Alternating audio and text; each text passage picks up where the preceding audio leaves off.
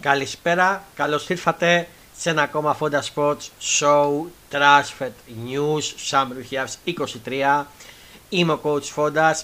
Σήμερα θα συζητήσουμε τα όσα έχουν συμβεί με τη συνέντευξη τύπου που έδωσε ο κύριος Μαλτίνεφ, την πρώτη συνέντευξη τύπου ως προπονητής του Ολυμπιακού, του Μαρτίνεφ και του κυρίου Κόρβον, του νέου τεχνικού διευθυντή του Ολυμπιακού. Με συγχωρείτε και έχετε τα λόγια μου από γρηγοράβα. Αλλά ήταν και ο κύριος Μαρινάκης, ο πρόεδρος του Ολυμπιακού, παρουσίασε τους δύο, τον τεχνικό διευθυντή και τον προπονητή. Από εκεί και πέρα θα συζητήσουμε και για την παρουσίαση του Πλάζα, όπως λέγεται, στο μπάσκετ για την ΑΕΚ. Σε λίγο θα πούμε για τα βρώμενα μεταγραφές και τα λοιπά, σιγά σιγά, αλλά πάμε να ξεκινήσουμε με το ρεζουμέ που είναι ο Ολυμπιακός και σήμερα στην παρέα μου έχω ποιον άλλον, τον Κώστα Γκέιτ. Καλησπέρα Κώστα. Καλησπέρα, τι κάνεις? Καλά, καλά, χαίρομαι που είσαι στην παρέα μας. Σήμερα επιβαλόταν να είσαι στην παρέα μας γιατί είχαμε εξελίξεις στον Ολυμπιακό. Εννοείται, γι' αυτό και εγώ ήρθα. Είχαμε παρουσίαση, οπότε σε ευχαριστούμε που είσαι εδώ στην παρέα μας. Ναι, τώρα θα ήμουν. Ευχαριστώ πολύ και εγώ, με κάλεσες πάλι. Θέλω να μας πεις τι κρατάς από τη συνέντευξη του Κορβόν και του Μαλτίνεφ και γενικά όλο αυτό το κλίμα. Τι κρατάς, τι περιμένεις. Ωραία. Καταρχάς, μια ωραία συνέντευξη τύπου, μια ωραία παρουσίαση. Υπήρχαν και αυτό εκεί πέρα το φόντο με τα λουλούδια.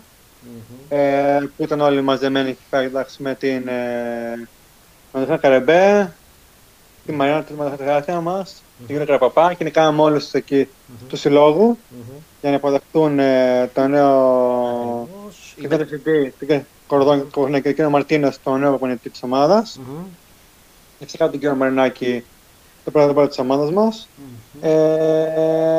Εγώ βρήκα μια χαρά δηλώσεις.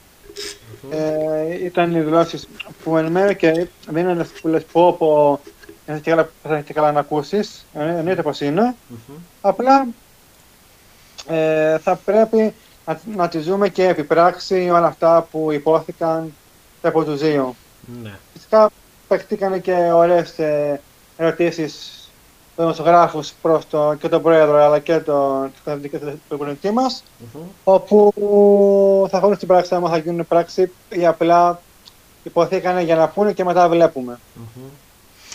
Να ξεκινήσω. Ναι, πες μου. Αυτό θα ξεκινήσω να σου πω πώς σου φάνηκε ο κύριος Μαρτίνεφ. Πώς τον είδες? Ο κ. Μαρτίνεφ. Ναι, ο νέος του Ολυμπιακού. Εγώ τον είδα μια χαρά συνατό. Συζητήσιμο. Φυσικά με τη βοήθεια της Μαρίνας. Δεν έχει και καλά κάποιο θέμα ως την κουβέντα που είναι να συζητήσει. Ακόμα και με τις ερωτήσεις που του έγινε με τον δημοσιογράφο για το πόσα άτομα θα θέλει ακόμα να γίνει στο ρόστρο του.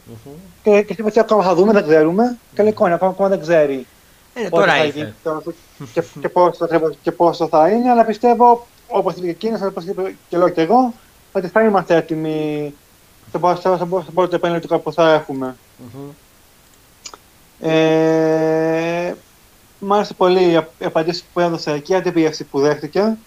Και για το τι θέλει γενικά από τους παίκτες. Γενικά και κατά την πίεση ότι ήξερε που ήρθε, ήξερε ότι τον πήρε τηλέφωνο και όταν μίλησε με τον Κορδονακτή με Μαρινάκη, τι θέλει ο κόσμος που έρχεται. Όπως και να έχει, δεν έρθε από κάπου έξω που δεν έχει ιδέα. Γνωρίζει ότι όπως πίεση έχει συμφωνία, πρέπει να έχει πίεση και στην Ελλάδα και στον Ολυμπιακό. Για το τι θέλει η κάθε ομάδα, κυρίως ο Ολυμπιακός, να εκπροσωπήσει και την Ελλάδα και έξω, αλλά κυρίως και έξω. Γιατί εδώ είναι ο νικητής τελευταία χρόνια. Δεν θέλουν αυτό να χρησιμοποιούν αυτά τα σκύβρα που λένε και μετά να κάνουν κάτι καλύτερο προς τα έξω. Από τη στιγμή που δέχτηκε και έχει πολλέ φιλοδοξίε, μου αρέσει. Γιατί θα έρθει να βοηθήσει την ομάδα, να ανέβει παραπάνω στόχους που έχει αναπτύξει και έχει αναδείξει ήδη μέχρι τώρα. Αυτό θα το δούμε. Δεν ξέρουμε τι έχει γίνει. Θα δούμε τι χρειάζεται δουλειά, χρειάζεται να δείτε τους παίχτες. να πάμε το Αρθουρέντι και να δούμε ποιος θα πάρει μαζί τους στην Αυστρία. Ο κύριος Κορβόν, πώς σου φάνηκε, ο νέος τεχνικός αθλητικός διευθυντής? Ο κύριος Κορβόν. Εντάξει, αυτή που έχουμε χρόνια έχει, πώς να το πω, εμπειρία. Ναι, είναι αυτή τη δουλειά, είναι αυτή τη θέση και γνωρίζει τι θα γίνει πολύ παρακάτω. Γιατί έχει θητεία σε Villarreal, να πούμε, και Betis. Αυτές οι δύο θυμάμαι. Και αυτή κιόλας είπε ότι από τη στιγμή που ήρθα εδώ πέρα κατάλαβα ότι υπάρχει διάθεση και έχουν έρθει στον Ολυμπιακό. Αυτή που μας καταλαβαίνει, καταλαβαίνουμε και εμείς ότι όπως γνωρίζει. Νομίζω ότι έχει γίνει πάρα πολύ δουλειά εδώ πέρα στο Ολυμπιακό μετά τόσα χρόνια και από ακαδημίες και από τεχνική όλα. Και γι' αυτό το φανάσαμε και να το ανεβάσει και εκείνο στην ομάδα πολύ παραπάνω από ό,τι είναι. Ελπίζω να συνεργαστούν. Έτσι, όχι ελπίζω, ενώ πρέπει να συνεργαστούν. Ενώ ελπίζω ότι να μην έχουν και καλά πολλές διαφωνίες σε τίποτα. Εντάξει, καλώς, αλλά εγώ διαφωνώ. Πρέπει αυτοί που και δυο Ισπανοί να τα βρουν πολύ καλύτερα για να ξέρουν ακριβώς το τι θα γίνει και πώς θα πορευτεί παρακάτω οι ομάδες. Μίλησα για τις παίκτες που έχουμε, για το ταλέντο που έχουν. Πιστεύω πως θα δούνε και θα παιχτεί, γιατί όπως είπε υπάρχουν πολλοί ακριβοί παίκτες, αλλά έχουν ταλέντο και έχουν και πολλή εμπειρία. Ακόμα ανάλογα τι θα παιχτεί. Θα παιχτεί, όπως διάβασα πριν από λίγο σε ένα site, στο Sport 24 Ναι, οκ. Ότι δεν ενώνει ο Σακάτς. Θα το πούμε σε λίγο αυτό, Έχει βγει το πρωί. Και διότι που έχω σκεφτεί, που έχω διαβάσει ότι δεν ενώνει. Αλλά αυτά θα δούμε παρακάτω. Εντάξει, αυτό είναι αλλαγός και τι θέλει και η ομάδα. Θέλει να μικρύνει, λέει, το όριο της ηλικίας. Ακριβώς, ναι, το διάβασα. Αυτό είναι καλό για τα τρεξίματα, για να γίνεται πίεση και πιο εύκολα.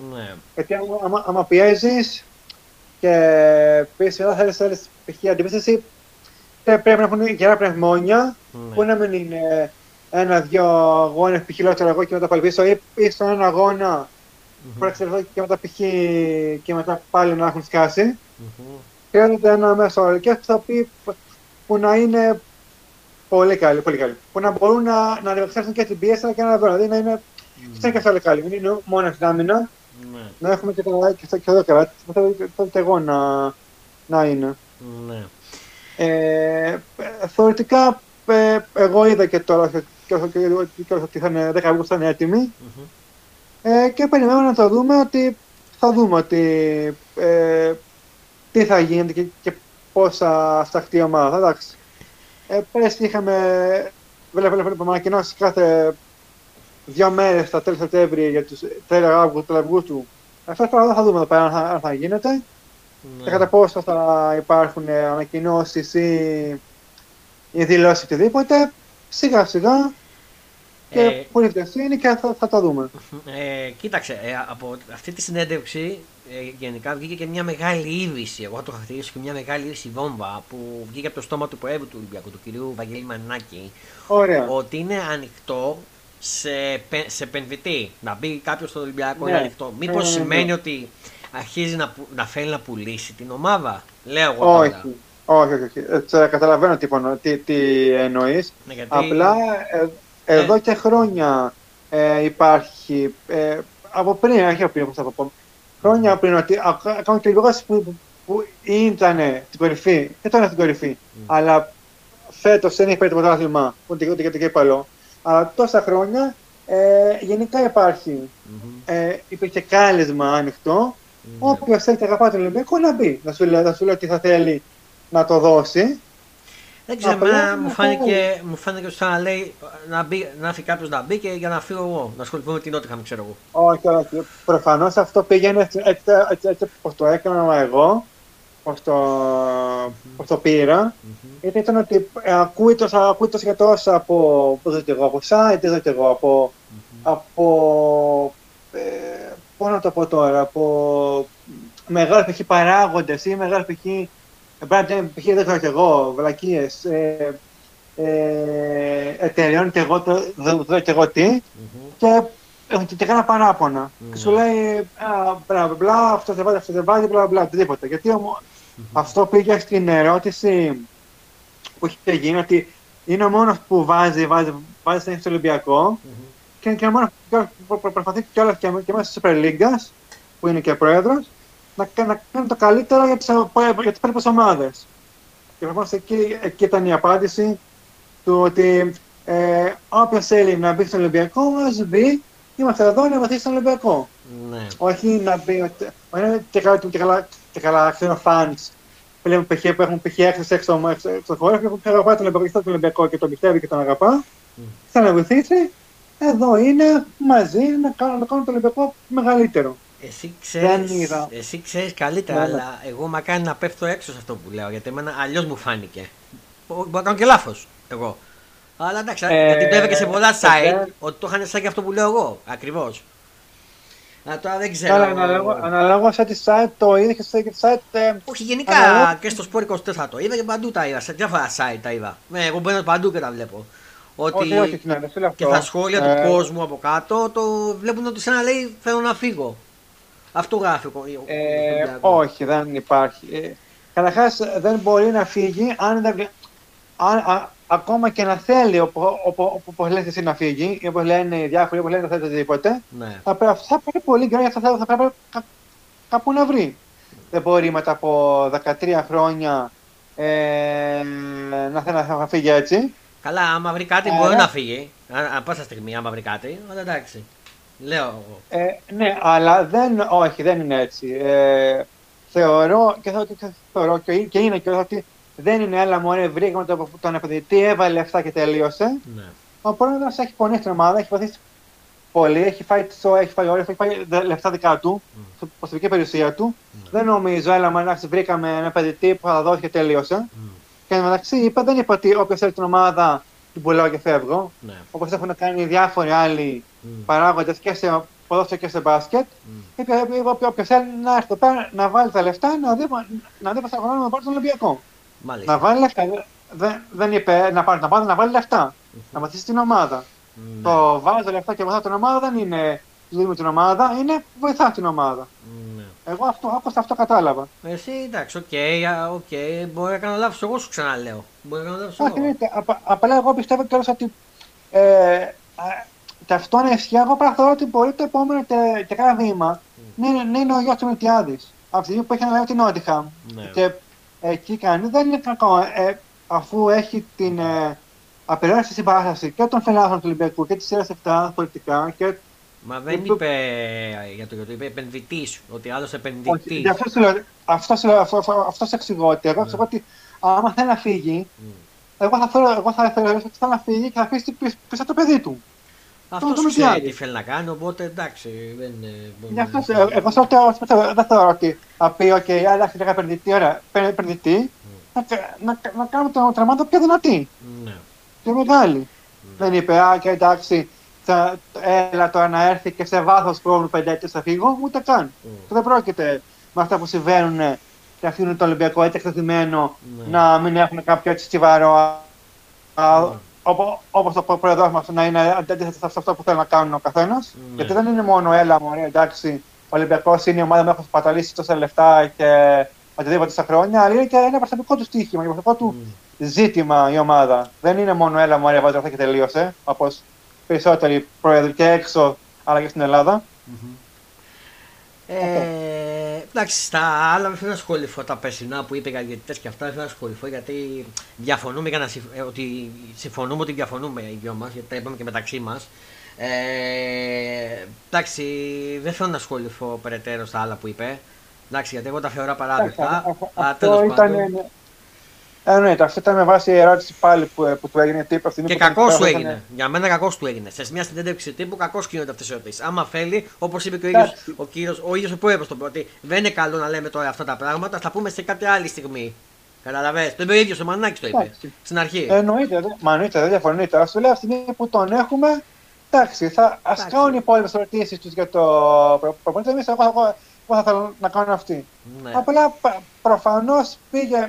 προφανώς πήγε στην κουβέντα του ότι ώστε καλά ανέχεστε να λιδωρούν καλά και να κατηγορούν τον Ολυμπιακό ναι. και να μην περιμένουν αυτά.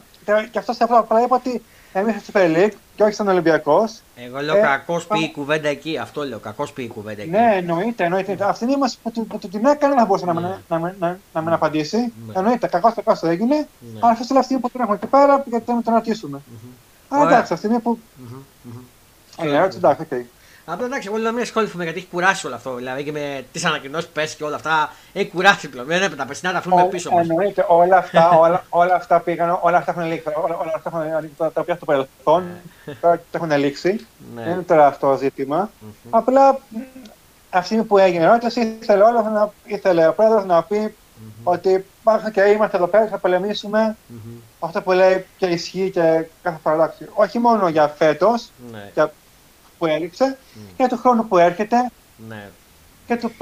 και των προηγούμενων χρόνων που ανεξαρτήτως αν επεξεργάζονταν τα προβλήματα και μεγάλοι, υπήρχαν όχι τόσο πολύ όσο φέτος που εν μέρει φταίει η ομάδα που έχει στο πρωτάθλημα γιατί δεν ήταν καλή, αλλά έδωσε και λίγο παραπάνω τσίκ διαιτησία να όχι μην είμαστε κι εμείς λίγο. Όχι ομάδα, ο πρόεδρος φταίει. Η διοίκηση φταίει. Όχι ομάδα, ναι.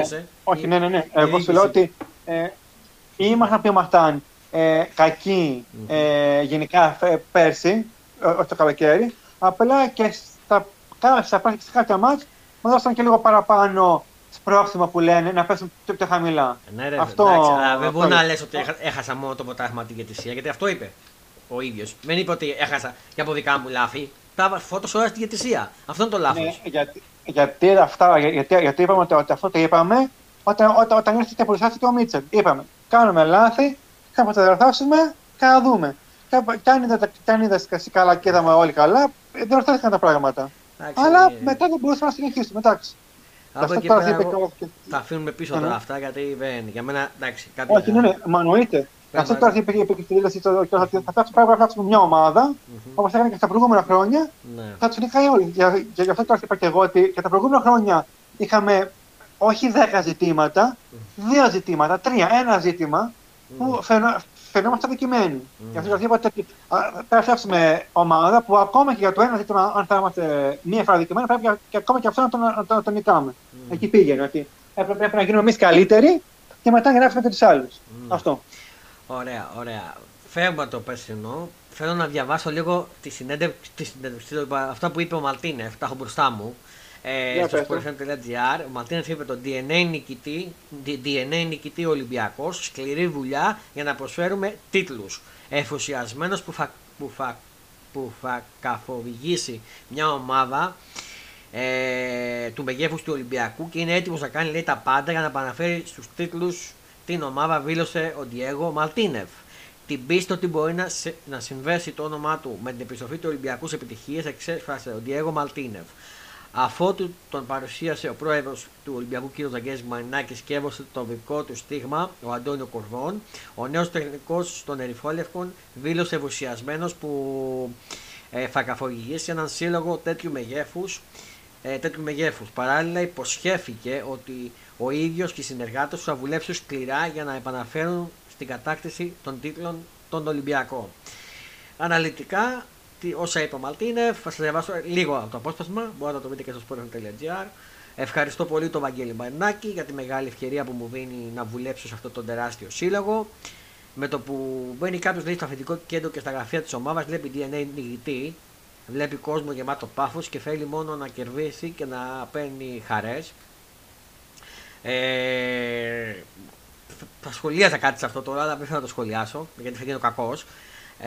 Ευχαριστώ τον Αντώνιο Κορδόν για την εμπιστοσύνη και για την ευκαιρία να κατακτήσουμε πράγματα μαζί. Θέλουμε να συνεχίσουμε να προσφέρουμε τίτλους και να αφήσουμε μια θετική εικόνα για την παρουσία μας.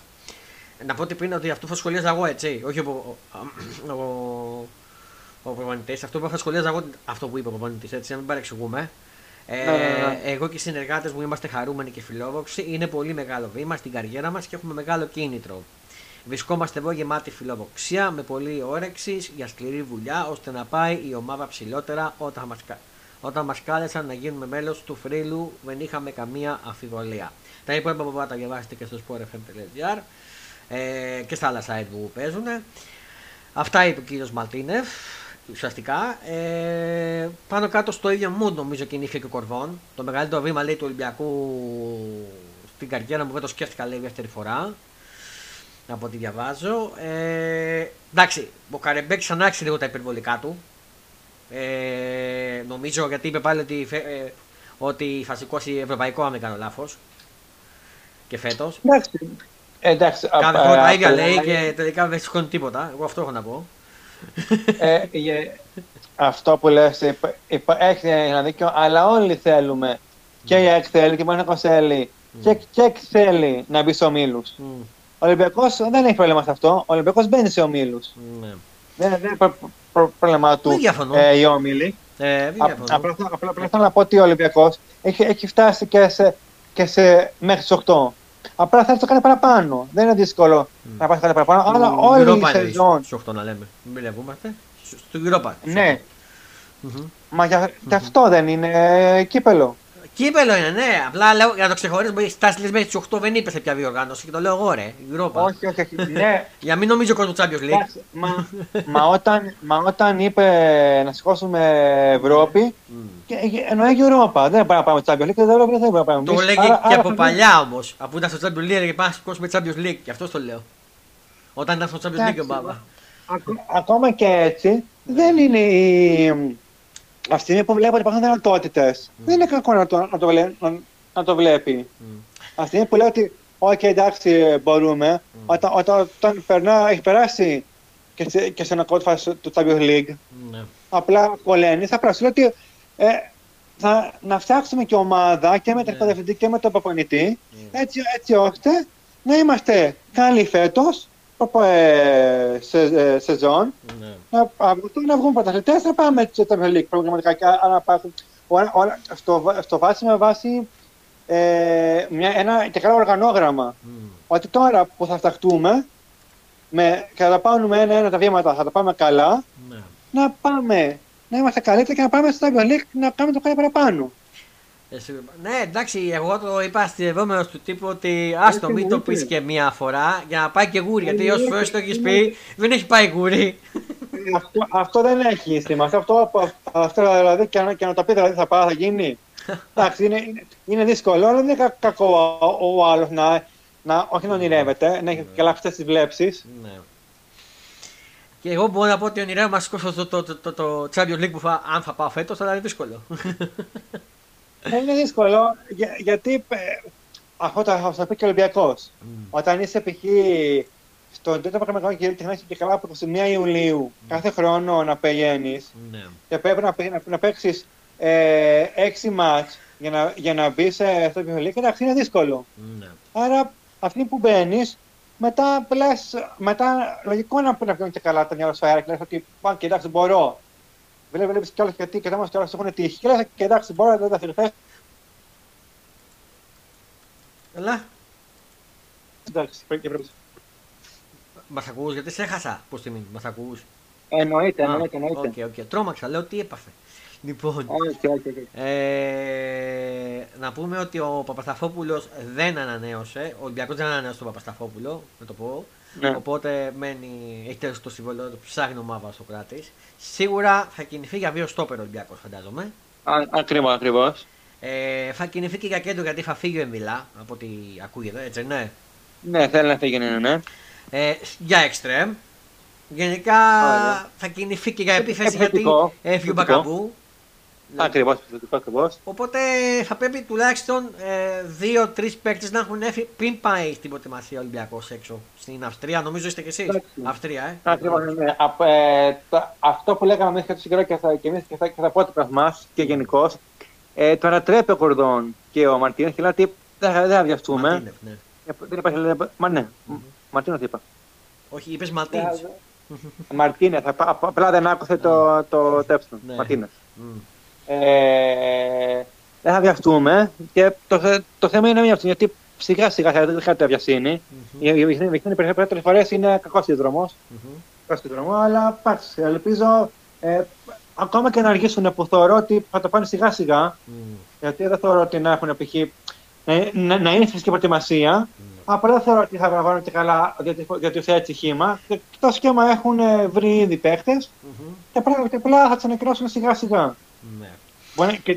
Κοιτάνε βέβαια ποιοι παίχτες τους αρέσουν, απλά το θέμα είναι και συμφωνίες. Γιατί άλλοι κοιτάνε συμφωνώ και άλλα έχει την προετοιμασία. Είναι διαφορετικό. Αλλά αυτά θα τα δούμε, εντάξει, οκ. Ακούγεται το όνομα του De Frutos. Ναι, το έχω διαβάσει. Τώρα δεν ξέρω αν θα γίνει ή όχι. Να δούμε, έρχεται ο De Frutos, να δούμε τι φρούτο είναι. Εγώ το λέω αστιβιόμενος, αν εννοεί. Εννοείται. Θα μπορεί, φυσικά αυτό το λένε και περισσότεροι. Αυτό το λέμε για κάθε παίκτη που μας αρκετεί σε όλες τις ομάδες. Πλέον σκληρή δουλειά πλέον στον Ολυμπιακό. Με να δούμε τι θα βγούμε, τι κινήσεις θα γίνουν. Από εδώ και πέρα ξεκινάει το μεταγραφικά σενάριο για τον Ολυμπιακό. Παίκτες, ποιοι φεύγουν, επιμένουν. Ο Κασάμι πήγε για προπόνηση παρόλο που δεν έχει τελειώσει το συμβόλαιο του. Μήπως θέλει να τον δει ο Κορβόν, φαντάζομαι, και ο Μαλτίνεφ.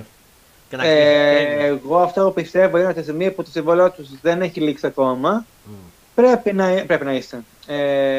Αυτή που θα πω τώρα να μην ακουστεί άσχημα. Είστε υποχρεωμένος να πάει γέννη στο Ρέντ και να προπονήσει. Από τη στιγμή που καλά σε πληρώνουμε, πάνω το πούμε, να μην ακουστεί άσχημα, από τη στιγμή που είστε ακόμα. Και καλά, δεν έχει εξοπλισμό και εργοδότης, π.χ. είναι συγκεκριμένος εργοδότης. Πηγαίνεις στο ρέντιο με τις παίχτες και προπονήσει. Και παράλληλα ψάχνει να βρεις και τέτοιο. Μπορεί βέβαια και να ισχύει καλά αυτό ότι άμα τον θέλει ο Μαρτίνεθ, αλλά από αυτήν την ώρα υπόθηκε κιόλας ότι θέλουν να μειώσουμε και τα ηλικιακά. Εντάξει, δεν σου λέω ότι και 35 και 30. Απλά εντάξει, οκ. Δεν ξέρω αν το μέσο όρο του πρέπει να είναι 25, 27, 29 το μέσο όρο. Αλλά αυτό είναι ο λόγος και που κάνει και την προετοιμασία. Γιατί τόσα χρόνια είχαμε συνηθίσει την προετοιμασία Μαρτίνς, έχουμε συνηθίσει. Και τώρα πρέπει να δούμε μια προετοιμασία αλλού ανθρώπου. Τώρα διαφορετική όμως τι θα είναι. Που θέλει και ο ίδιος πάλι pressing και άμενα και πάλι πίσω. Θα δούμε τι θα γίνει. Συμφωνώ. Νομίζω ότι τα καλύψαμε όλα Ολυμπιακό. Δεν έχουμε από κάτι άλλο ποδοσφαιρικό Ολυμπιακό. Έτσι δεν είναι. Έτσι είναι. Και πιστεύω και βλέπουμε. Έχει βγει μια είδηση πριν από λίγο, Κώστα. Δεν θα την έχεις δει ούτε εσύ. Έχει σχέση με μπασκετικό. Θα επανέλθω σε λίγο στο ποδόσφαιρο. Από την είδηση και θα επανέλθουμε στα ποδοσφαιρικά μας. Όπως διαβάζω πριν, από λίγο βγήκε στο sportfm.gr, θα έχει, λέει, play-in η EuroLeague την επόμενη σεζόν. Μια σημαντική αλλαγή στο format θα έχει η EuroLeague την επόμενη σεζόν, καθώς σύμφωνα με τον γερμανό δημοσιογράφο θα μπει η φάση των play-in. Μια ιδέα από το NBA αναμένεται να υιοθετήσει η EuroLeague. Σύμφωνα με τον γερμανό δημοσιογράφο, από την επόμενη σεζόν στη διοργάνωση θα μπει η φάση των play-in. Αυτό σημαίνει πως οι ομάδες που θα τερματίσουν στις 6 πρώτες θέσεις της κανονικής περίοδου θα εξασφαλίσουν αυτόματα την παρουσία τους στα play-offs. Ωστόσο, εκείνες που θα τερματίσουν από 7 έως 10, τότε θα παίξουν μεταξύ τους και από εκεί θα αποκύψουν οι άλλες δύο ομάδες που θα συμπληρώσουν την πρώτη οκτάδα. Από εκεί και πέρα, τα ζευγάρια των play-offs φυσικά δεν θα αλλάξουν και θα είναι με την παραδοσιακή τους μορφή. Με το πρώτο να παίζει με τον 8ο, το δεύτερο με τον 7ο κτλ. Ακόμη δεν υπάρχει κάτι επίσημο, αλλά αυτό είναι πολύ πιθανό να αποφασιστεί στην προσεχή Γενική Συνέλευση των μετέχων της EuroLeague που θα πραγματοποιηθεί μέσα τις επόμενες ημέρες. Κώστα, μια γνώμη σε αυτό? Μια γνώμη. Κοίταξε, θεωρώ ότι είναι νωρίς. Μπορεί να το έχουν κοιτάξει και αν θέλουν να το κάνουν τύπου NBA. Απλά θεωρώ ότι μπορεί να το σκεφτούνται. Όπως θέλουν και να το κάνουν και τύπου και καλά NBA, αλλά και για τους τελικούς. Και καλά φαναφόν και καλά η Final 8. Αλλά απλά θα ότι μπορεί να είναι μια σκέψη. Και όχι ότι μπορεί να μπει αμέσως, π.χ. τον Οκτώβριο. Άμα μπει, γιατί όχι, εντάξει, είναι καλό, γιατί όχι. Είναι καλό. Θα έχει περισσότερους αγώνες. Ακριβώς, ναι. Και θα έχει και πιο ενδιαφέρον για μένα. Νομίζω θα βοηθήσει πολύ στην EuroLeague. Εντάξει, προ του αγώνες τώρα το θέμα είναι ότι όταν π.χ. από 30 έχουν πάει π.χ. 33 ομάδες, άρα 4 αγωνικές, 34 πώς είναι αγωνιστικές τώρα που έχουμε. Εντάξει, μπορεί να είναι λίγο κρατικό για τις παίκτες και τις ομάδες που θα έχουν και τα πρωταθλήματά τους Ελλάδα, Ισπανία και τα κρατικά, όλες οι χώρες που είναι. Mm-hmm. Απλά θεωρώ ότι είναι μια σκέψη που πέφτει στο τραπέζι, ναι, και το κοιτάνε. Πιστεύω ότι το κοιτάω, λέω, α, ωραία, καλή σκέψη, άρα για το επόμενο. Mm. Δεν θεωρώ ότι μπορεί αμέσως να γίνει το Οκτωβρίου το ξεκίνημα. Θα δούμε, θα ανακοινωθεί επίσημα. Εννοείται, εκτός και άμα το έχουν κοιτάξει από πριν, ναι, έχει πέσει η ιδέα από πριν, από μόνοι τους, έχει πέσει. Και το έχουν φτιάξει. Την έχουν δει και το έχουν μελετήσει και από Οκτώβριο την κάνουν. Συμφωνώ σε αυτό. Για να το λένε αυτό, κάτι τέτοιο, για να βγαίνει αυτό, πρέπει να το έχουν κοιτάξει προφανώς. Αυτό. Αν το έχουν κοιτάξει και το έχουν δει, εννοείται. Άμα είναι μια ιδέα, τότε πιστεύω, θα το δούμε. Εντάξει. Πάμε λίγο να επανέλθουμε στα ποδοσφαιρικά μας δεδομένα. Να πούμε ότι η κλήρωση της καινούργιας σεζόν του πρωταθλήματος στην Super League θα είναι τη Δευτέρα 17 Ιουλίου. Η κλήρωση. Ευελπιστώ ότι μέχρι τότε θα έχει ξεκαθαρίσει και το τηλεοπτικό κομμάτι, όσον αφορά την ΑΕΚ, τον Παναθηναϊκό και τον ΠΑΟΚ. Δεν νομίζω να υπάρξει κάποια διαφοροποίηση. Οι δύο είναι που θα παραμείνουν στην Κοσμοντέ και ο ΠΑΟΚ ίσως έρθει και στην ΟΒΑ πάλι. Ναι, έτσι ακούγεται. Τώρα μένει να το βγούμε και επίσημα. Καλά, εννοείται. Απλά σου λέω ότι δεν είναι εδώ παίχτηκε πρόκληση, αν θυμάμαι καλά, πέρσι πότε ήταν, που ο ΠΑΟΚ με τα ΠΑΟΚ TV φτάσαμε 2 ώρες πριν ξεκινήσει το μάτς για να πάει στην Νόβα.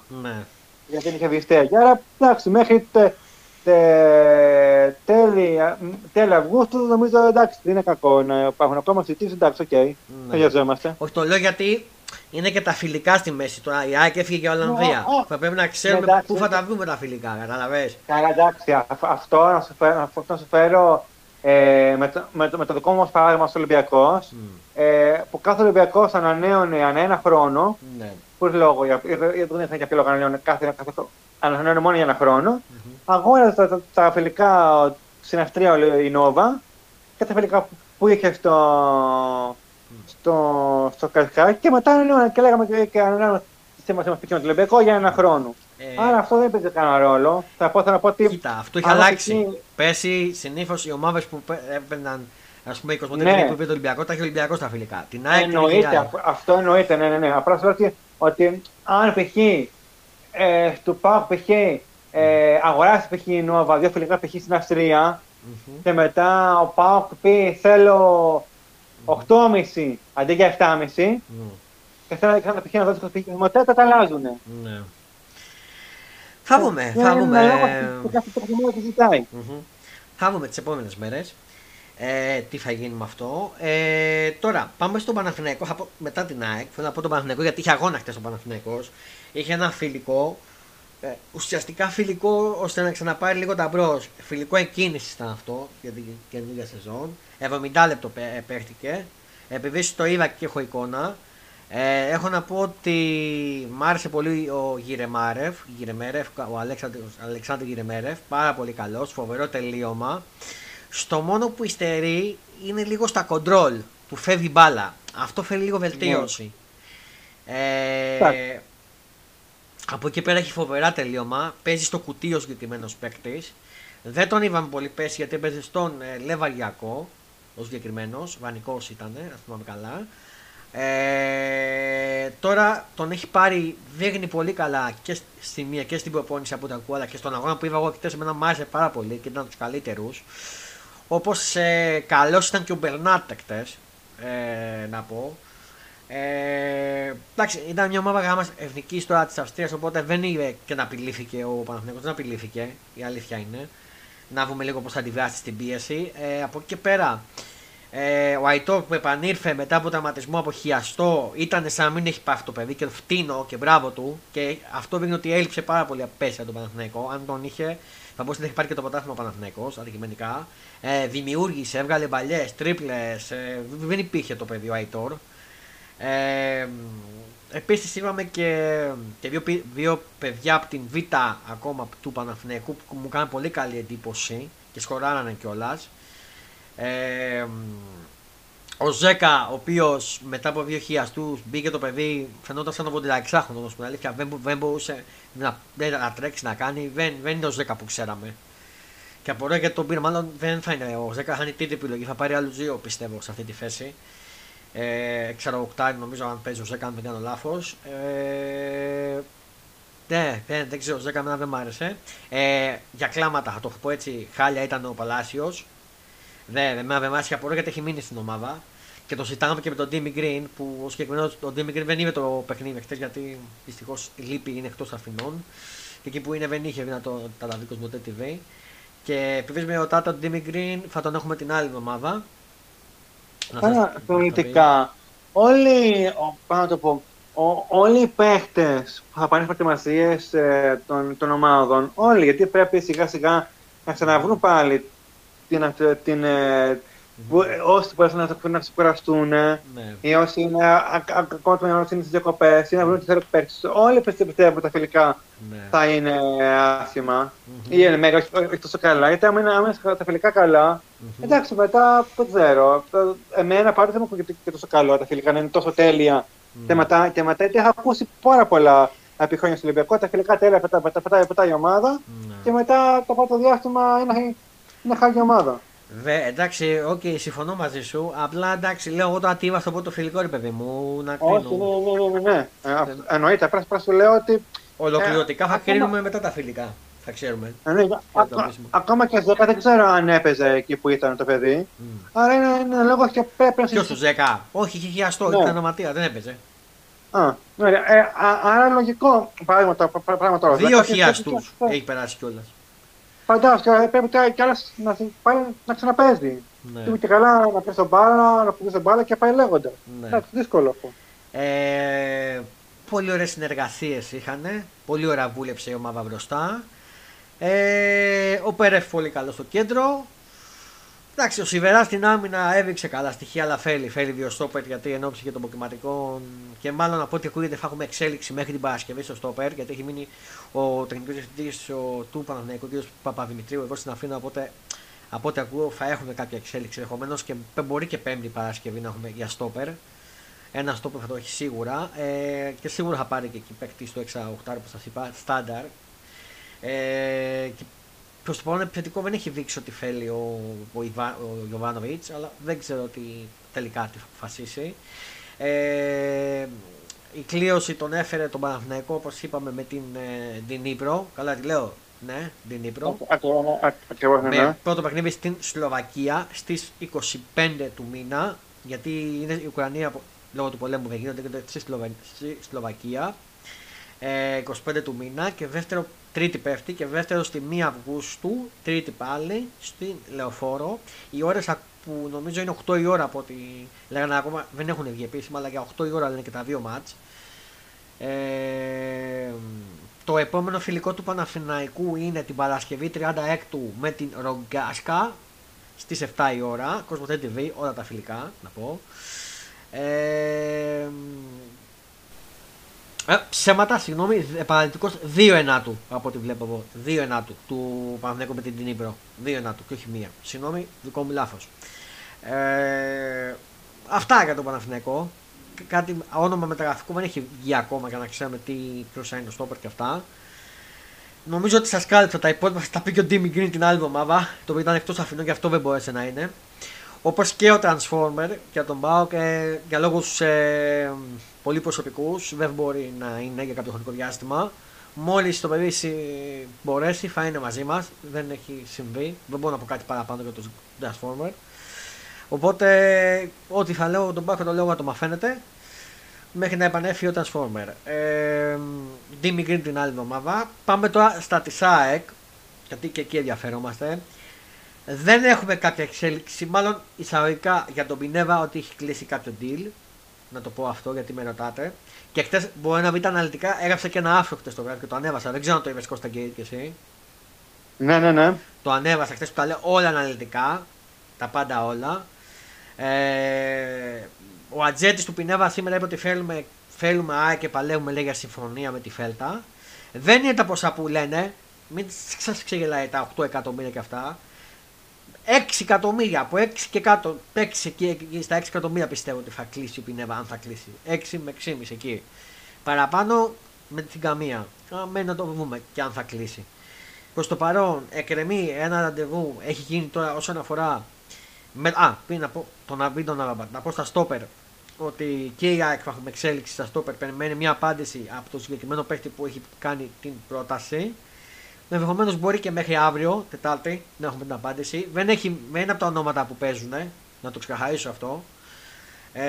Και που έχεις ακούσει και εσύ, Κώστα Γκέιτ, κάποια ονόματα, δεν είναι από αυτά. Θα δούμε αν θα κάτσει ή όχι. Έχει λύσει η ΑΕΚ για Play B, καλά το είπα. Plan B. Από εκεί και πέρα, όσον αφορά τον Avrabat, έχει λήξει το συμβόλαιο του Avrabat. Είναι σε διακοπές στο Μαρόκο, ο συγκεκριμένος με τον αδελφό του. Ο ίδιος έχει την επιθυμία του να φύγει για οικογενειακούς λόγους, όπως είχε πει, και πέσει το ίδιο έγινε. Αλλά η ΑΕΚ του έχει κάνει μια πρόταση, περιμένει την απάντησή του, ενδεχομένως πρέπει να τελειώσει μέχρι την Παρασκευή, ενδεχομένως και μέχρι την Πέμπτη να έχει τελειώσει το θέμα. Οι προτάσεις που έχει δεχτεί από την Ολλανδία δεν είναι τόσο καλές όσο η πρόταση της ΑΕΚ που του έκανε. Εννοώ στις αποδοχές του, έτσι, για να μην παρεξηγούμε και από ό,τι ακούω. Από εκεί πέρα μένει να δούμε τι θα πει ο Avrabat. Αν με ρωτάτε προσωπική μου άποψη, μπορώ να πω ότι θεωρώ ότι δίνω ένα ποσοστό στο να παραμείνει στην ΑΕΚ. Αλλά μένει να το δούμε. Με τον Avrabat, όπως είπα και στο άφρο, πρέπει να περιμένεις όλα, είναι απρόλεπτος.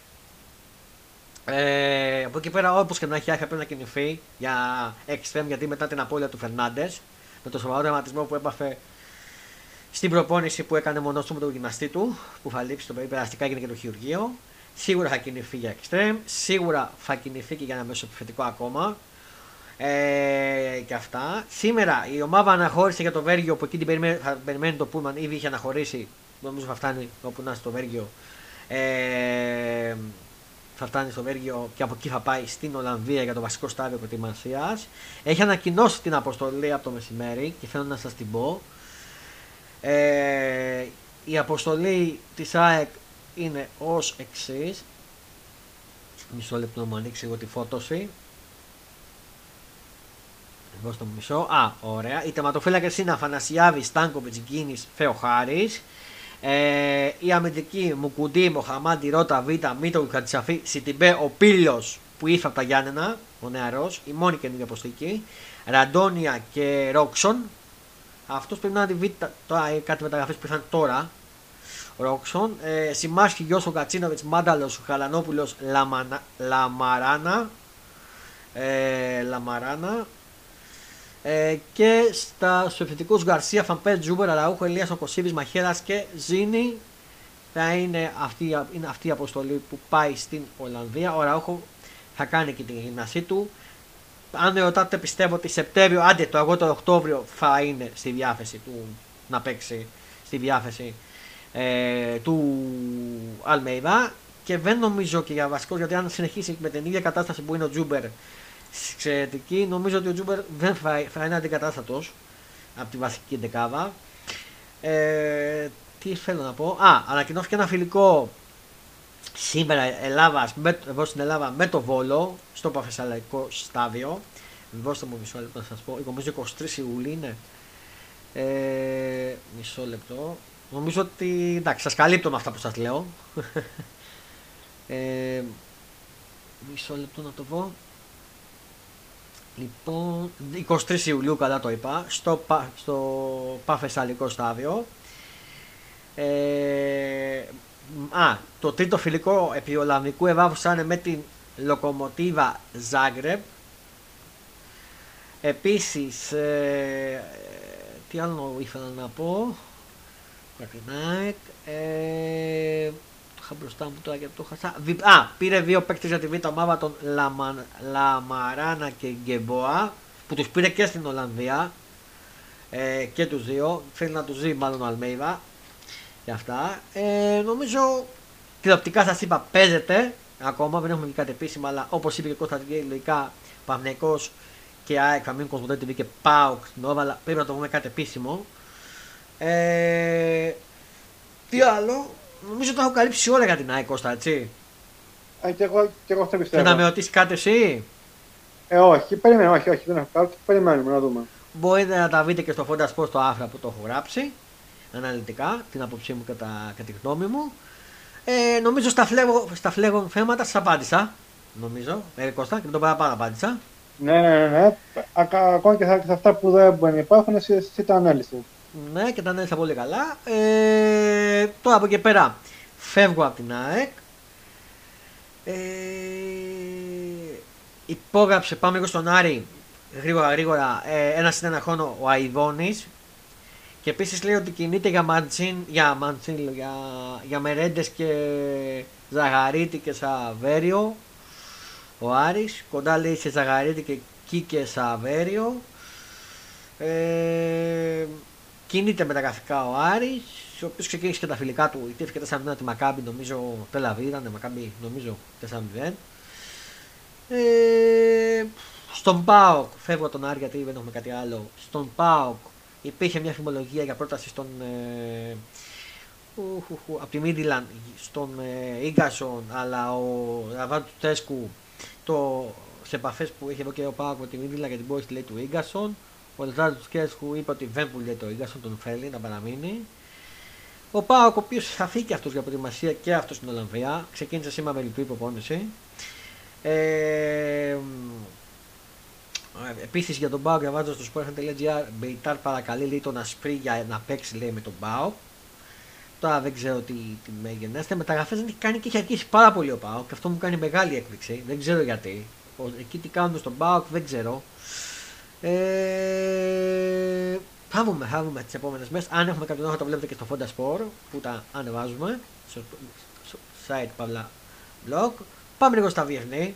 Γρήγορα. Είχαμε το μεγάλο. Σήμερα είχαμε μεγάλες αποκαλύψεις για μεταγραφές, έτσι, Κώστα. Στα Βιερνή. Ναι. Η Μπάγερ 70 εκατομμύρια λέει βίνει να κλέψει λέει τον Κέιν. Πώς το ακούς αυτό? Μετά με αυτό. Η Μπάγερ έχει πει ότι όχι, οκ. Τι έχει πει? Το τενάμε να εντάξει. Ότι δεν πουλιέται έχει πει τότε να μου. Εγώ έτσι έχω διαβάσει, ναι. Ναι, αλλά ο ίδιος ο παίχτης είναι να φύγει όμως. Πολύ καλή κίνηση. Ναι. Εννοείται, μα πάντα είναι η πρόταση του παίχτη. Ναι. Πάντα κοιτάμε τον παίχτη πάντα. Ναι. Επίσης είχαμε ένα σενάριο φωτιά για τον Εμπαπέ, μπάσιμο λέει της Λίβερπουλ με 250 εκατομμύρια. Να σου πω την αλήθεια, εγώ αυτό δεν το πιστεύω για τον Εμπαπέ. Πιστεύω ότι θα αναβώσει το πίεση στη Ρεάλ. Ακριβώς και εγώ δεν πιστεύω ότι η Λίβερπουλ. Αν έχει να δώσει τα πάλι λεφτά, θα δώσει μόνο να παίξει. Κάτι να τα δώσει και να πάρει π.χ. 10 παίκτες από αυτούς. Και δεν πιστεύω και γενικά για τον Κλοπ ότι θα δώσει 250 εκατομμύρια ο Κλοπ για να παίκτη. Ο προπονητής. Ακριβώς. Πιστεύω ότι ίσως έτσι κιόλας χάσει κιόλας και την ισορροπία στην ομάδα. Και εγώ να σου πω την αρχή, δεν τον ήθελα να τον έπαπε στη Λίβερπουλ. Δεν ξέρω αν συμφωνείς. Όχι, ούτε κι εγώ, όχι. Γιατί πιστεύω ότι θα χαλάσει λίγο το κλίμα, την ομάδα Εμπαπέ, όπως το κάνει στην Παρί. Ακριβώς. Και εγώ πιστεύω αυτό. Έκλεισε λέει στη Manchester City ο Kovacic. Ωραία. Έκλεισε. Εκεί θα συνεχίσει την καριέρα του. Τι άλλο. Απέρριψε λέει την πρόταση της Manchester City για το Rice η West Ham. Έχετε λέει την τρίτη, έχετε πρόταση και από την Arsenal. Επίσης, όσον αφορά τη United, παραμένει λέει στον αέρα το μέλλον του De Gea. Καλό θα είναι να πάει ένα τερματοφύλακα η United. Βέβαια, ο De Gea δεν είναι. Το παιδί έχει πέσει πολύ από απόδοσή του και για μένα δεν κάνει. Δεν ξέρω αν συμφωνείς. Συμφωνώ απολύτως. Επίσης, πάμε λίγο στη La Liga. Κλείνει λέει στη Βαλένθια ο Κανός, όπου υπέχει του Ολυμπιακού. Το διάβασα, ναι. Τι άλλο. Ο Τσάβης ζήτησε λέει μεγαλύτερο μισθό για τους συνεργάτες του και έφαγε άκυρο. Ο προπονητής της Μπαρσελόνα. Ναι. Καλά, τώρα δεν νομίζω αυτό τώρα. Αν ισχύει αυτή η είδηση τώρα, εντάξει, γιατί τόσα κάνουν π.χ. Δεν νομίζω. Ακόμα και το μέσα π.χ. να ερχόταν οτιδήποτε, να ήθελε αύξηση για οποιονδήποτε. Δεν κοιτάνε να μειώσουν για να πάρουν μια μεταγραφή. Δεν ήθελα και όχι, αλλά νομίζω ότι αυτό δεν ισχύει. Εντάξει, μπορεί να μην ισχύει, αλλά μην λέμε τι διαβάζουμε. Τα διαβάζουμε στου πόρου. Εννοείται. Επίσης, η Μπαρτσελόνα ανακοίνωσε από χτες τη μεταγραφή του Γκουντογκάν. Εξωπραγματική ρήτρα του βάζουν στο συμβόλαιο του, παιδιά, μέχρι το 25. Να σας πω και το ποσό.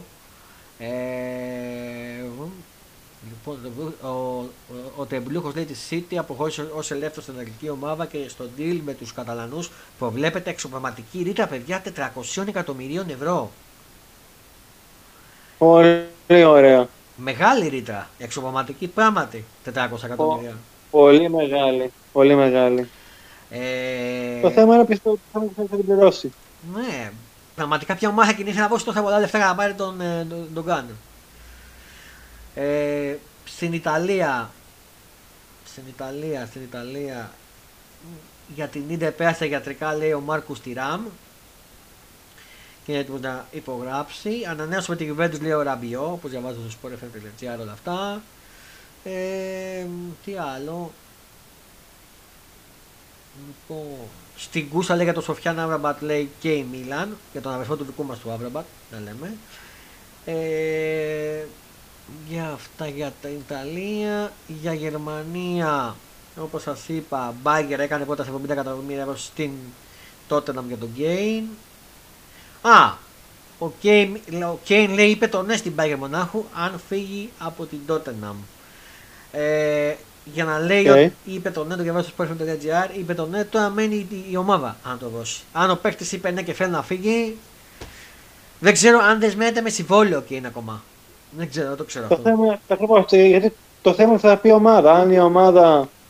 Θέλω να πεις, κανένα δεν υποχρεώνεται να κάτσει σε μια ομάδα, αλλά εντάξει, και θέμα είναι να τα βρούνε. Ναι.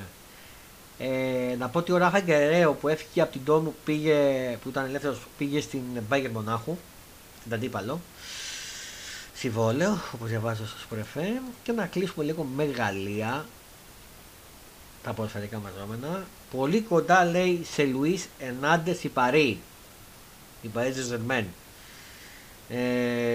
Λεπτομέρειες από μένα, λέγεται η μετακίνηση του Λουίς Ερνάντες από την Μπάγκερ στην Παρί. Εντάξει, δεν θα ανάγκασε μεταγραφή. Αυτά στον αφορά τα ποδοσφαιρικά μας βρώμενα. Πάμε λίγο στα μπασκετικά που έχουμε εξέλιξη και στο θέμα του Γκος. Δεν ξέρω αν το ξέρεις. Εννοείται. Έφυγε τέλος και επίσημα από τη Real, λέει ο Γκος, που πλησιάζει, λέει, στον Ολυμπιακό. Όπως διαβάζετε στο sportfm.gr, Real Madrid αποχαιρέτησε τον Dodger Williams Γκος, ο οποίος πλησιάζει όλο ένα και περισσότερο στον Ολυμπιακό. Για πες μας λίγο, ξεκινήσουμε τον Ολυμπιακό. Για πες μας τώρα τα νέα του μπασκετικού, Κώστα. Ναι, κοίταξε, εγώ προσωπικά θα τον ήθελα πάλι στην ομάδα. Ήταν ένας από τους αγαπημένους μου παίκτες τότε που ήταν στην ομάδα. Πέρσι ήταν ένας από τους καλύτερους παίκτες. Παρόλο να γίνει και ένας αμυντικός στην Ευρωλίγκα, αλλά δεν έγινε. Ήταν ένας από τους καλύτερους παίκτες που ήταν πέρσι στην Ευρωλίγκα. Θα βόλευε ασχέτως Σλούκα ή όχι στην ομάδα. Απλά το θέμα είναι ότι δεν ξέρω κατά πόσο θα μπορεί όλο αυτό να επιτευχθεί με βάση τα λεφτά που ζητάει. Ναι. Γιατί αν εγώ διάβασα ότι ζητάει γενικά 1,5, αν το λογικά θα ζητήσει 1,3. Εγώ θεωρώ ότι αυτά τα λεφτά είναι πάρα πολλά. 1,3 ετησίως δεν μπαίνει. Εντάξει, δεν μην το παρακάνω, εντάξει, θα βγουν λεφτά οι Αγγελόπουλοι, αλλά όχι τόσο πολύ. Δεν είναι και super wow να το δίνεις 1,3 ετησίως, εντάξει, είπαμε. Εγώ αυτά που διάβασα, αυτά που πιστεύω είναι ότι θα μπορεί το πολύ 900.000 να πάρει ετησίως. Για 2 χρόνια, 3, δεν ξέρω πόσο. Γιατί το μεγαλύτερο που έχουν σε αυτό είναι του WACAP με 1 εκατομμύριο. 1 εκατομμύριο ετησίως, 27 π.χ. ο Θωμάς. Απλά δεν ξέρω ότι αν τι κάνει Μιλουτίνοφ. Είχε μια μεγάλη παράταση από την Μπολόνια και από τις ομάδες, δεν προτίμησε περίπου στον Ολυμπιακό με λιγότερα λεφτά. Τώρα θέμα θα κάνει τον Γκος. Αν ο Γκος θέλει να γράψει τώρα που είναι καλός, τώρα που είχε καλή σεζόν περσινή, όσο μπόρεσε με τη Ρεάλ, και κοιτάξει να βρει ένα καλό συμβόλαιο ή να γίνει με τα λεφτά και παραπάνω παίχτη ώσπου είναι να γίνει καλύτερος, δεν ξέρω. Εγώ θεωρώ πάντως ότι αν θέλει να έρθει ο Ολυμπιακός θα να γράψει λίγο τα στάνταρ του και λίγο πιο καλά τα λεφτά για να μπορέσει να έρθει ο Ολυμπιακός. Mm-hmm. Ας πάει εκεί που θεωρεί και σαν ομάδα εξαιρετικά ότι το καλύπτουν. Γιατί πέγα πλάκα και ωραία η ομάδα, αλλά και τα λεφτά. Mm-hmm. Εντάξει, δεν είναι. Ο ρόλος είναι μια χαρά λεφτά. Ας, θα το δούμε. Ναι. Τώρα τι γίνεται με Βεσλέκοφ Λούκα Παπα-Νικολάου? Ακόμα τίποτα. Βεσλέκοφ του έχουν κάνει πρόταση και περιμένουμε να δούμε τι θα αποφασίσει. Υπάρχει περίπτωση να το ξέρουμε μέχρι το Σάββατο, Σαββατοκύριακο, το Βεσλέκοφ? Όχι, δεν νομίζω. Όχι, δεν το ξέρω αυτό. Δεν ξέρω. Έτσι ακούγεται. Κάτι. Έτσι ακούγεται. Καταρχάς δεν ξέρω τώρα αν στο NBA έχουν κάτι που καλά περιμένουν, αλλά και πάλι δεν ξέρω ο Ολυμπιακός πόσο μπορεί να περιμένει. Mm-hmm. Θα το δούμε. Μες Σλούκα? Τώρα με Σλούκα δεν ξέρω. Είναι ένα δίλημμα. Εκτός εθνικής, επέλεξε να είναι εκτός εθνικής, δεν ξέρω αν θα να ξεκουραστεί καλύτερα ή για να είναι πιο, πώς να το πω, πιο ορεξάτος, πιο έτσι από πιο θέματα... Πιο ανανεωμένος λέω. Ναι. Θεωρητικά αυτό εννοούμε, να είναι πιο ανανεωμένος, πιο έτσι και από ενέργεια είναι πιο καλός. Απλά είναι λόγος που θέλει αν θέλει να συνεχίσει τον Ολυμπιακό ή όχι. Αυτό είναι δικαιότητα αποφασή, αλλά δεν θεωρώ ότι αν π.χ. από 27 πάει π.χ. 30 λεπτά θα είναι κάτι. Δηλαδή, αν κολλάμε στο 27 με τα 30, δεν νομίζω ότι έλα, εντάξει, εγώ είμαι ή εγώ που δεν έχει δείξει ποτέ τέτοια πράγματα ο Φλοκάς, ποτέ. Δεν έχει δείξει τέτοια δείγματα ότι εγώ μπλα μπλα μπλα, ποτέ τέτοια πράγματα. Απλά άμα θέλει π.χ. 27 να κάνει π.χ. 30 λεπτά, ωραία. Δεν ξέρω πόσο σημαντικό είναι. Φυσικά είναι φυσικό για το κάθε παίκτη τα λεπτά του, αλλά όμως είναι λόγος και παίζουν και τι κάνουν οι ομάδες. Ναι. Δεν ξέρω αν το θέμα του είναι αγωνιστικό, πρέπει να μιλήσουμε με τον Μπαρτζόκα. Αν το θέμα του είναι οικονομικό, που δεν είναι οικονομικό, να μιλήσουμε σαν Αγγελόπουλους. Ναι. Εγώ θεωρώ ότι θα κάνουν όπως κάνουν συνήθως, όπως κάνουν πάντα τα τελευταία χρόνια. Αγγελόπουλη με τον Γιώργο Μπαρτζόκα, μια κουβέντα γενικά για το πώς θα φτιαχτεί και θα χτιστεί η ομάδα για το καλοκαίρι που έρχεται, για τον Οκτώβρη. Και βλέπουμε. Τώρα δεν ξέρω κατά πόσο όπω θέλει να συνεχίσει τον Ολυμπιακό ή δεν θέλει. Προφανώς θα θέλει και εκείνος και οι φίλοι. Εμείς προφανώς εννοείται, ναι. Αλλά όμως αν το θέμα του είναι τα λεπτά ή τα λεφτά. Θα το δούμε. Αν και δεν έχει παίξει. Αν και δεν έχει δείξει ότι τον έχουν τα λεφτά ή θέλει και καλά 2 και αυτός θέλει το 15 και όλα αυτά, απλά πρέπει και εκείνος προφανώς, γι' αυτό κιόλας πρέπει να γίνεται και πιο ηρεμία, θα το κάνουν λίγο πιο μετά, όπως και το Παπα-Νικολάου κιόλας, να περάσει λίγο καιρός, να ξεκουραστούν λίγο και οι παίκτες και θα τα βρούμε όλα σιγά σιγά. Ο Λούκας Κώστα θεωρητικά έχει λήξει το συμβόλαιο του, έτσι? Είναι ελεύθερος ή όχι? Θεωρητικά ναι, δεν ξέρω τώρα. Θέλω να σου πω ότι μπορεί να πάει όπου θέλει. Είναι ελεύθερος. Ναι. Θεωρητικά μπορεί να πάει οπουδήποτε θέλει να πάει. Οπουδήποτε. Δεν έχει κάποιο συμβόλαιο που να το βεσμεύει. Αυτό να σου πω, έχει λήξει το συμβόλαιο. Όχι. Αυτό βασικά είναι σε όλες τις. Απλά αφού τώρα ήταν η κουβέντα π.χ. του Βενζέκοφ που είπε ότι δεν ξέρω, μπορεί να μην κάτι μέχρι τις 20 του μήνα. Αυτό είναι λόγος του παίκτη. Αν ο παίκτης π.χ. δεν γουστάει να μιλήσει με οποιοδήποτε. Ναι. Αλλά αυτό είναι άλλο θέμα στην εμπειρία ή άλλο θέμα στο ευρωπαϊκό. Ναι. Αλλά και στις διακοπές δεν είναι κακό να μιλάει με άτομα. Ναι. Δεν είναι κακό να ξέρει και να παίρνει και καλά προτάσεις και μετά να τα κάνει. Ναι. Με το θέμα που έχει βγει τις τελευταίες ώρες με το Μίροτιτς που λένε ότι υπάρχει περίπτωση για το Ολυμπιακό, για Αντιβεζέκοφ, τι ξέρουμε? Δεν έχω ιδέα, δεν το έχω ακούσει, δεν το ακούω από σένα. Ναι. Δεν θεωρώ ότι χωρίς να θέλω να... Παίζει και για Παναθηναϊκό να πω Μύρωδη, παίζει και για Ολυμπιακό. Ναι, χωρίς να θέλω να χαλάσω την, ή να πω κάτι πιο κακό, αλλά ο Μύρωδης ήταν και είναι ένας από τους πιο τέλους παίκτες και στη θέση του, αλλά και γενικά ως Ισπανία, ως και της Παρσελόνια και στο NBA. Αλλά δεν θεωρώ ότι ασχέτως τι έδειξε με την Μπαρσελόνα, ώστε να μπορούσε να μεθεί στον Ολυμπιακό. Ο Ολυμπιακός θέλει και πενταδάτο, αλλά και με. Πώς να το πω τώρα. Όλα αυτά που είχε παρθέσει δεν μπορείς να βρεις. Ναι. Γιατί τα έκανε μόνος του. Ναι. Αλλά δεν θεωρώ ότι μπορεί να βοηθήσει. Το θεωρώ λίγο. Μπορεί να το κάνει και λάθος. Π.χ. πάει στο Παναθηναϊκό και. Εμένα μου ρίχνει κάθε σε κάποια πράγματα που είμαστε 20 πόντους και τέλειες άμυνες. Μπράβο του. Απλά θεωρώ εγώ ότι θα μπορεί να βρει στον Ολυμπιακό αν τον πάρει η ομάδα και το έχει κοιτάξει, γιατί όχι. Ναι. Δεν λέω όχι εγώ, δεν ξέρω. Απλά θα δούμε. Απλά εμένα δεν μου κάνει για παίκτη ο οποίος μπορεί να μεθύσει. Είναι και καλά ο Αντιβεζέκοφ. Ναι. Αυτό.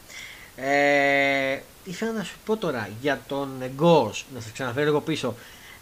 Αν πάει στον Ολυμπιακό, όντως που είναι πολύ κοντά, αυτό σημαίνει ότι ο Λούκας δεν θα είναι στον Ολυμπιακό του χρόνου. Είναι ο αντισλούκας. Όχι, γι' αυτό κιόλας είπα. Εγώ αυτό που είπα ότι τον κόσμο θα έλανε πριν ξέρουμε τι θα γίνει στους Λούκας. Ναι.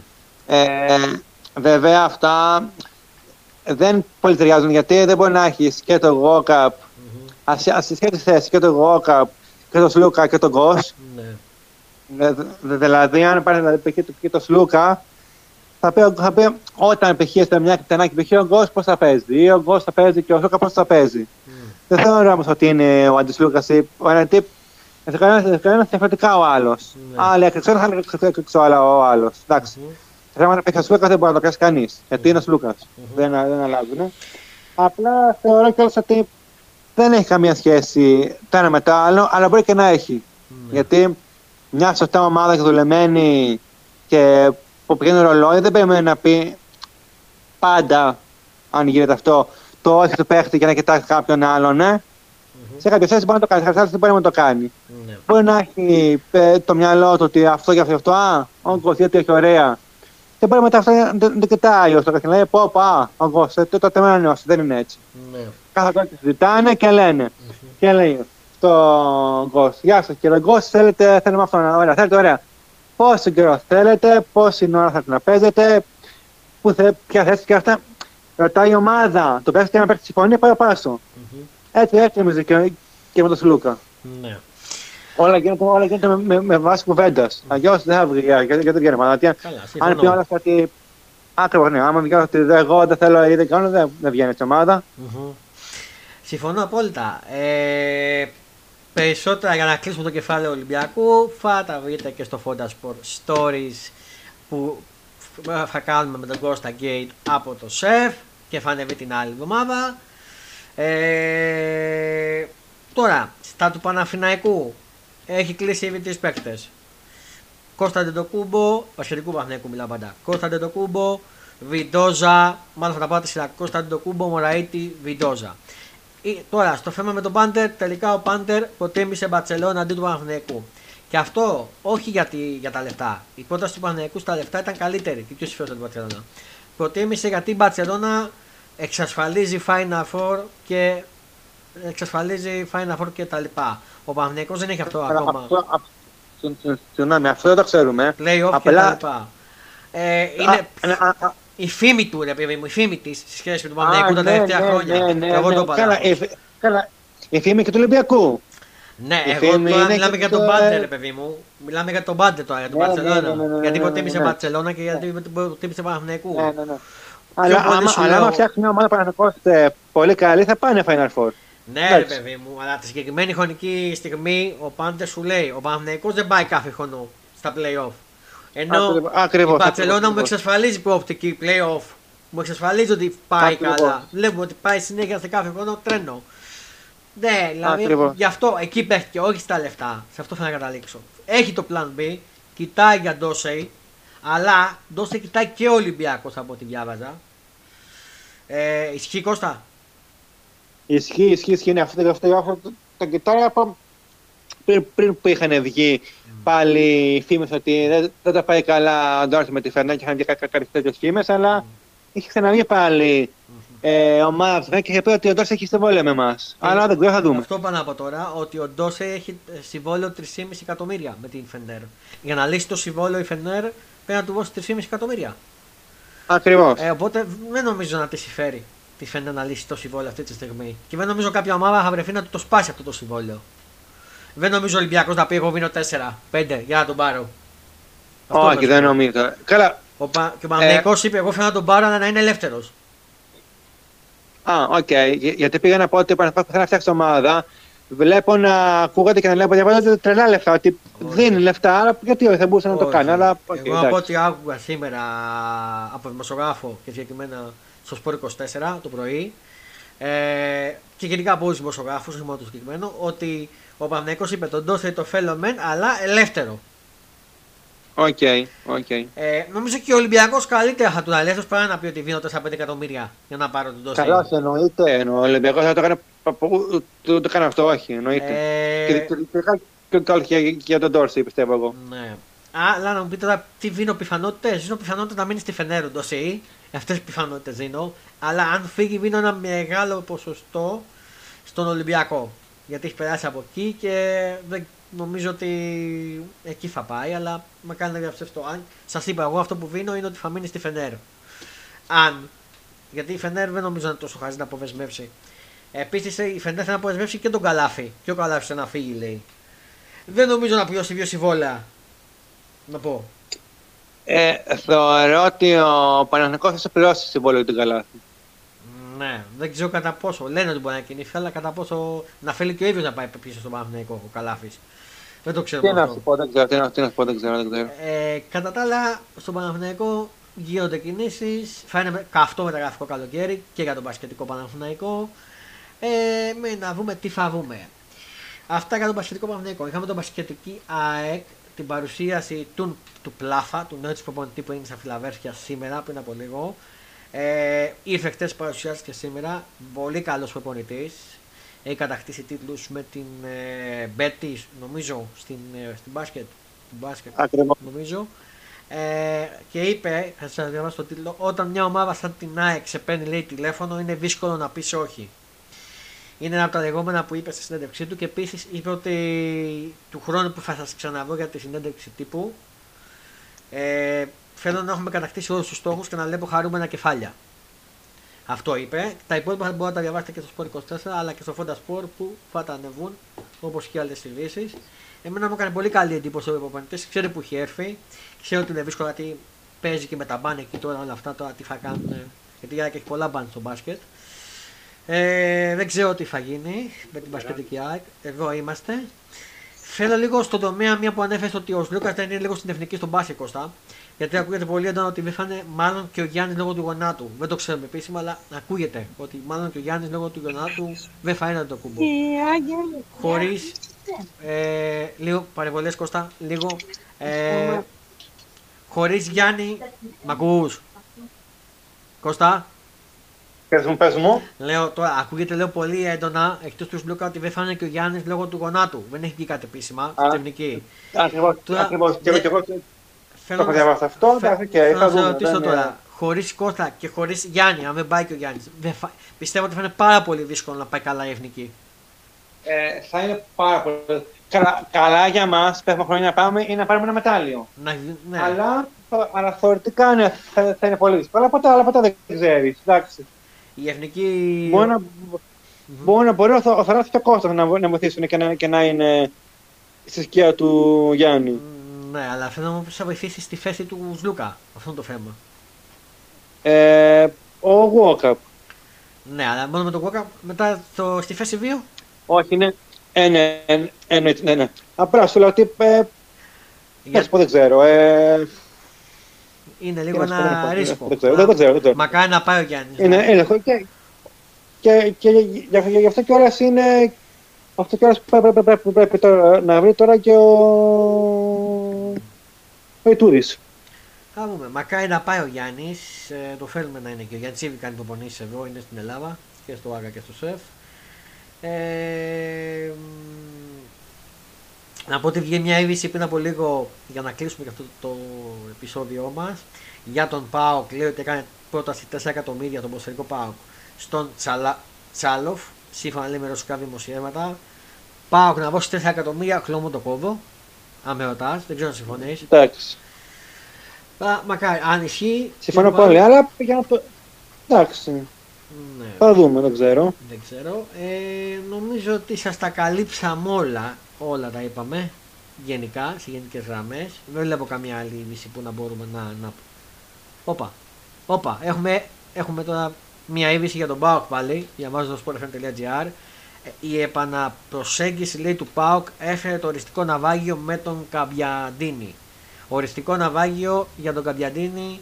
Δεν θα πάει στον ΠΑΟΚ, έφερε το ναυάγιο, δυστυχώς πήγε να επαναπροσεγγίσει ο ΠΑΟΚ τον Καμπιαντίνη και ο κειμένος παίκτης ανήθηκε. Λοιπόν, νομίζω ότι κάπου εδώ ήρθε η ώρα να ολοκληρωθεί και αυτό το επεισόδιο του Fonda Sports Show Transfer News Summit 2023. Να ευχαριστήσω τον Κώστα Γκέιτ που ήταν στην παρέα μου. Κώστα, σε ευχαριστούμε. Εγώ να σε καλά που με κάλεσες, θα τα πούμε. Ευχαριστούμε και πούσνα και σήμερα γιατί ήταν έκτακτο τώρα λόγω της συνέντευξης και αυτά. Έπρεπε να σε έχουμε. Έτσι. Αν αποκύψει πάλι κάτι έκτακτο, πιστεύω θα είστε διαθέσιμος να μας τα πεις. Θα βγω σε ένα έκτακτο γρήγορα και θα τα πούμε. Ναι. Και μέχρι το επόμενο Fonda Sports Show Transfer News Summit 2023 να περνάτε καλά, να χαμογελάτε, να κάνετε τους να ανησυχούν. Και όπως σας είπα, την άλλη εβδομάδα με Ντίμιγκριν. Στο επόμενο επεισόδιο, τα πάντα όλα για Παναθηναϊκό. Πολλά φιλιά, γεια σας.